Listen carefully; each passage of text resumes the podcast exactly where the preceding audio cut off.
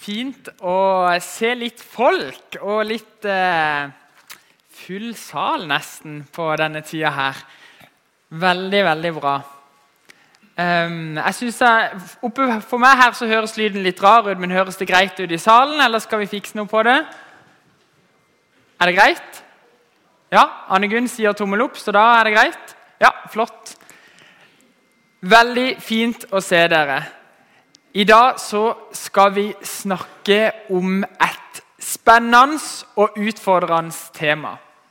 Du som er her eller hører på podkast og eh, ikke er liksom helt avklart i forhold til tro, og som vil kanskje finne dette litt sånn der, Oi, hmm, spennende, men kanskje litt uh, utfordrende. Og du som er her og tror, du kan jo da velge hvordan du vil stille deg til dette. Men jeg vil utfordre deg til og la deg utfordres. Potensielt kan det bli livsforvandlende, intet mindre, tror jeg. Nå kjenner jo ikke jeg ditt bønneliv. Jeg vet ikke åssen det er på innsida, hvordan eh, det er mellom deg og Gud. Noen her er sikkert sånne folk. Jeg kjenner noen av dere, jeg vet at noen av dere er det som elsker å be og har et sterkt bønneliv. Mens for mange av oss jeg sier oss, så er det en krevende øvelse noen ganger, det med bønn. Men hva er det vi ofte ber om? Jo, vi ber ofte ganske trygge bønner. Vi ber om at Gud skal velsigne maten. Vi ber om beskyttelse på reisa. Vi ber om fint vær. Vi ber om hjelp gjennom dagen for dette problemet eller for denne prøven eller hva det skulle være. Veldig ofte er det ganske trygge bønner, som ikke egentlig krever så veldig mye av oss. Men hva med å våge å be enda modigere bønner? Bønner som også krever noe av oss, ikke bare av Gud. Bønner som på en måte går to veier. At det er et samspill mellom meg og Gud. Jeg utfordres veldig av dagens bønn, som vi snart skal se på. La deg òg utfordre. For hvis vi våger å be enda modigere bønner, hva vil det gjøre med vårt bønneliv? Hva vil det gjøre med vår relasjon til Gud? Hva vil det gjøre med måten vi lever på? Jeg tror det vil være en forskjell. Jeg tror det er av betydning for disse tingene. Bønnen vi skal se på i dag, intet mindre enn 'ransak meg'. Det er ikke så veldig ofte i dagligtale at jeg bruker ordet 'ransak'. Men vi kjenner det jo fra eh, TV når det er politiet stormer inn og har fått ransakelsesordre. ikke sant? Og De bare endevender hele leiligheten eller huset, drar ut skuffer og skap. og bare Alt flyter, og de leter og finner liksom den der lille tingen som han trodde var godt skjult, eller det der, der som hun egentlig ikke visste at hun en gang hadde. Når Gud ransaker oss, så tror jeg ikke at det føles som at politiet er der. Jeg tror det føles på en annen måte. Og Jeg tror heller ikke det blir like rotete etterpå. Men Gud, han kjenner oss. Og Gud trenger ikke å røske opp skuffer for å se hva som bor inni oss. Han vet det. Men slipper vi han til, lar vi han ransake oss. Denne bønnen om 'ransak meg' står i Salmenes bok, og det er en salme av David. Og Vi vet at David han kjempa for Gud i mange ulike slag mot mange ulike folk i øst og vest. Og vi vet at det iallfall var én, kong Saul, som var etter han. Han var i en tilstand av rasende sjalusi og var hele tida etter David. Han anklaga David for forræderi og forsøk på å myrde kongen. Saul sendte sine fulle styrker etter David. Og han så på han som sin største trussel. Og så traff han nok David på et sårt punkt. Han hevda at David ikke holdt seg trofast til Gud. Men midt i dette så ber David denne bønnen. Han ber. Ransak meg, Gud, og kjenn mitt hjerte. Prøv meg og kjenn mine tanker. Se om jeg følger avguders vei, og led meg på evighetsvei. Det første først. Ransak meg, Gud, og kjenn mitt hjerte. Det handler om hjertets tilstand. Hvordan står det til med hjertet? David han ønska hele sitt hjerte å være til glede for Gud. Men han som oss kjempa med sine ting. Og han visste at hans motiver ikke alltid var rett. Og Derfor så vendte han seg mot Gud. Han vendte hjertet sitt mot Gud og på en måte på nytt og på nytt overga seg til Gud. De versene som står her, er kanskje noen av de mest sånn ærlige, transparente og modige versene. Han bare på en måte beretter alt utenfor Gud og sier at 'du ser mitt hjerte'. Ransak det og fortell meg hva som er inni det. For jeg skjønner ikke engang sjøl alltid hva som er inni det. Kjenn mitt hjerte, Gud. I vår tid så blir ofte hjertet utelukkende forbundet med noe godt. Følg hjertet ditt. Eller 'Han har så utrolig stort hjerte'. Men sannheten er at hjertet vårt trekker oss i ulike retninger. Og ikke alle er gode. Øystein Gjerme, som er leder av pinsebevegelsen og har planta et kirkenettverk som heter SALT, mange menigheter rundt om i Norge, forteller en historie som jeg syns er veldig passende inn her. Han hadde nemlig samtale med en i menigheten. og Vedkommende hadde vært med å plante, starte menigheten i sin tid. Vært engasjert, aktivt, troende, brennende, fått med flere på veien. Men ettersom årene hadde gått, hadde han tatt ett steg, ett steg og ett steg lenger bort. Det var liksom andre ting som hadde blitt viktigere og viktigere i hans liv. Og troa, kirka, tjenesten var blitt mindre og mindre viktig. Og I denne samtalen så, så forteller denne personen til Øystein at han ønska nå også på en måte trekke seg helt ut. fordi at han sa det som på en måte ofte er kronargumentet, som egentlig ingen kan si noe på. Jeg må jo følge hjertet mitt. Og hjertet mitt sier at nå er det tida for å trekke meg helt ut. Og Da sa Øystein at det var godt at jeg da sto ved siden av min kone, fordi jeg visste ikke hva jeg skulle si. Men kona, Gina Gjerm, hun sa dette. Det avgjørende her er ikke om du følger hjertet ditt eller ikke. Det avgjørende det er hvem som er herre i hjertet ditt. Ransak meg, Gud, og kjenn mitt hjerte. Om vi våger å være helt åpne, dønn ærlige med Gud, så vil det være avgjørende for hvilken retning livet vårt tar. Og når Han viser oss hva som bor i vårt hjerte, hva som er der, så ser vi at vi trenger han. Og så kan han hjelpe oss med å gjøre vårt hjerte likere hans. Det krever oss begge to. Det krever meg og Gud. Det krever deg og Gud. Ransak meg.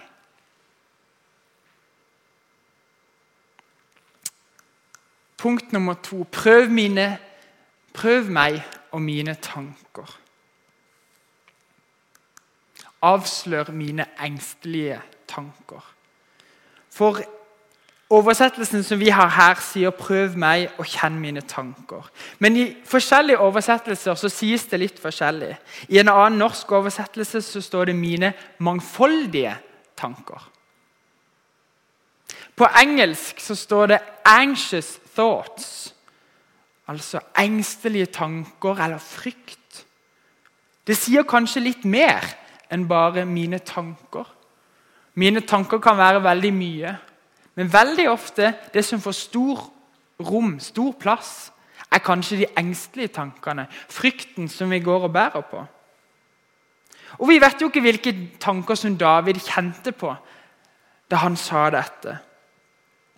Men vi vet i alle fall at han var trua på sin sikkerhet. Kanskje hadde han frykt for framtida.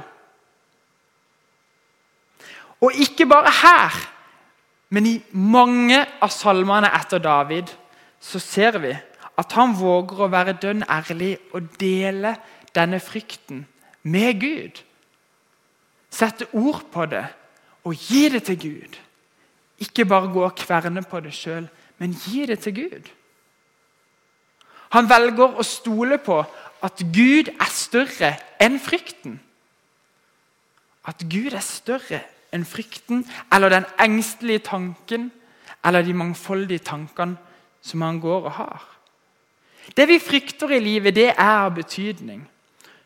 Og ofte kan det også avsløre hvilke områder i vårt liv hvor vi stoler på Gud minst. Tenk igjennom det sjøl. Hva frykter du mest? Kanskje det også er et av de områdene hvor du syns det er vanskeligst å stole på Gud med. Våg å gi disse tankene, disse fryktene, disse mangfoldige tankene til Gud.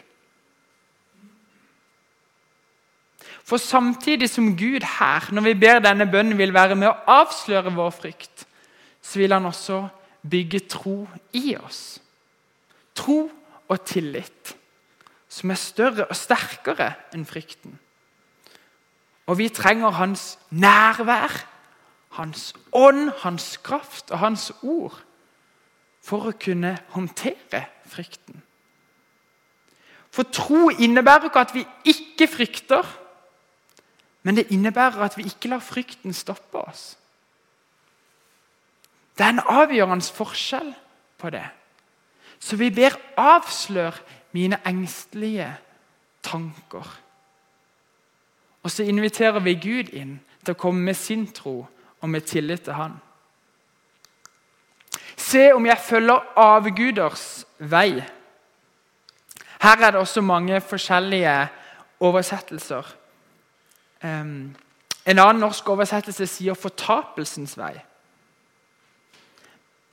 Men fra engelsk så ser vi at uh, de peker på Se om det er noe i meg som støter deg eller sårer deg, Gud. Kanskje enda mer beskrivende. Eller se om det er noe ondt i meg. Kjernen er kanskje avdekke min synd. Avdekke det i livet mitt som ikke er etter din vilje, som er galt. Og Noen ganger så er det ting i mitt liv som er gale, som jeg kjenner til. Men andre ganger så kan det også hende at jeg ikke er klar over det. Men Gud, han vet. Gud, han kjenner. Og da kan vi be Han om å avdekke min synd. Avdekke det i livet mitt som ikke er bra. For Guds ånd, Den hellige ånd, kan peke på synd i vårt liv. Noen ganger kan vi be, og så er vi litt stille, så får vi en tanke. Vi blir minnet om en person, vi blir minnet om en situasjon, vi blir minnet om en holdning vi har. Hva det enn skulle være. Kanskje vi får en uggen følelse eller bare en sånn overbevisning. Tre gode råd når vi ber Gud om å avdekke vår synd. Den hellige ånd taler også gjennom andre. Og For det første hva lytt til hva andre sier om det. Hvis to eller flere personer som du har i livet ditt, som du er glad i å stole på, sier noe til deg, så er det kanskje noe i det. Så er det kanskje Gud som minner deg på dette gjennom andre. Eller hvis du har en tendens til, når du kommer på disse tankene, til å rasjonalisere, finne gode forklaringsmodeller. Ja, men jeg tenker sånn fordi, eller jeg, jeg gjør alltid sånn bare fordi jeg sånn og sånn og sånn. Eller så kan det godt hende at det er noe man må vende seg vekk ifra.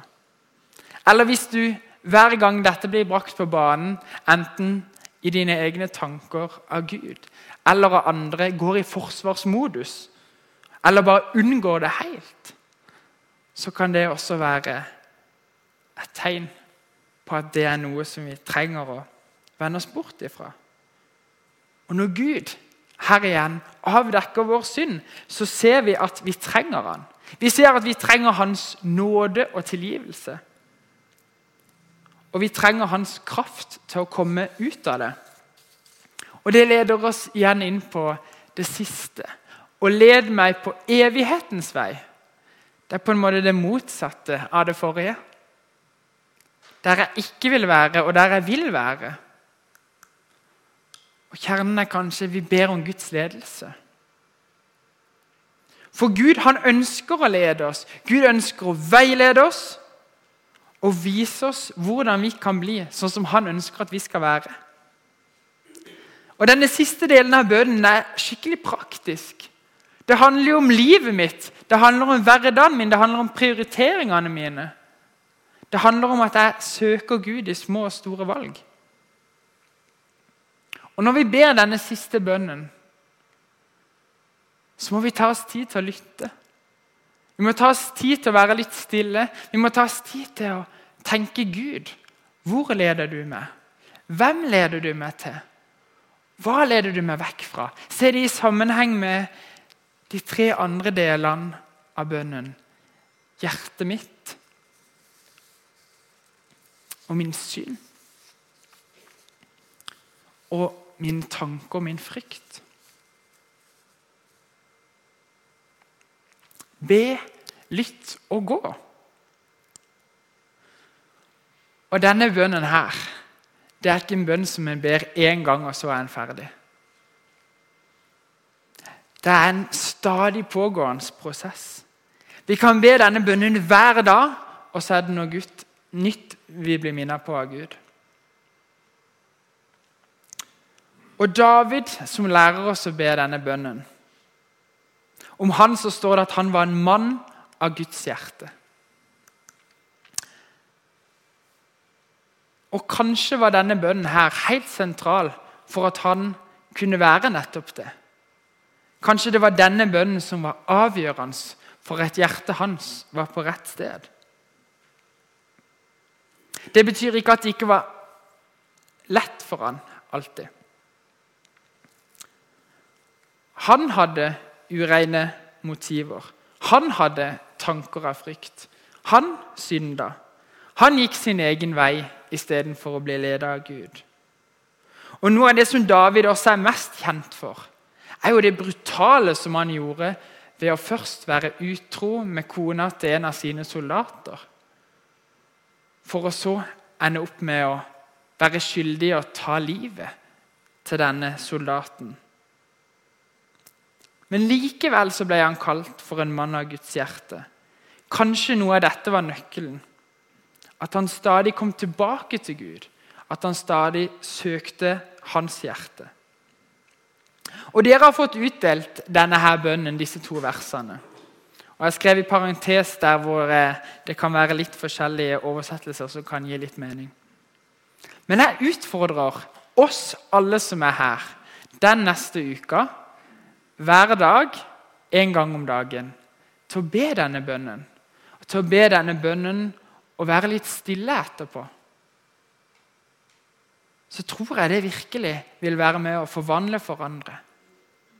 Og Så ser du etterpå hva du gjør videre. Om dette er en bønn som du tar opp av og til, eller om dette blir en av dine faste bønner. Kanskje du finner ut at dette blir min bønn gjennom sommeren. For Gud han ønsker å forme oss. Gud ønsker å lede oss i et liv med Han. Jeg tror denne bønnen kan være en god hjelp til nettopp. Kjære Gud, jeg takker deg for at eh, du er Gud. For at du møter oss på alle mulige måter. Vi ber om hjelp til å be denne bønnen. Og vi ber om at du skal møte oss i det. Vise oss ting som vi ikke ellers ville kommet over, og lede oss på din vei.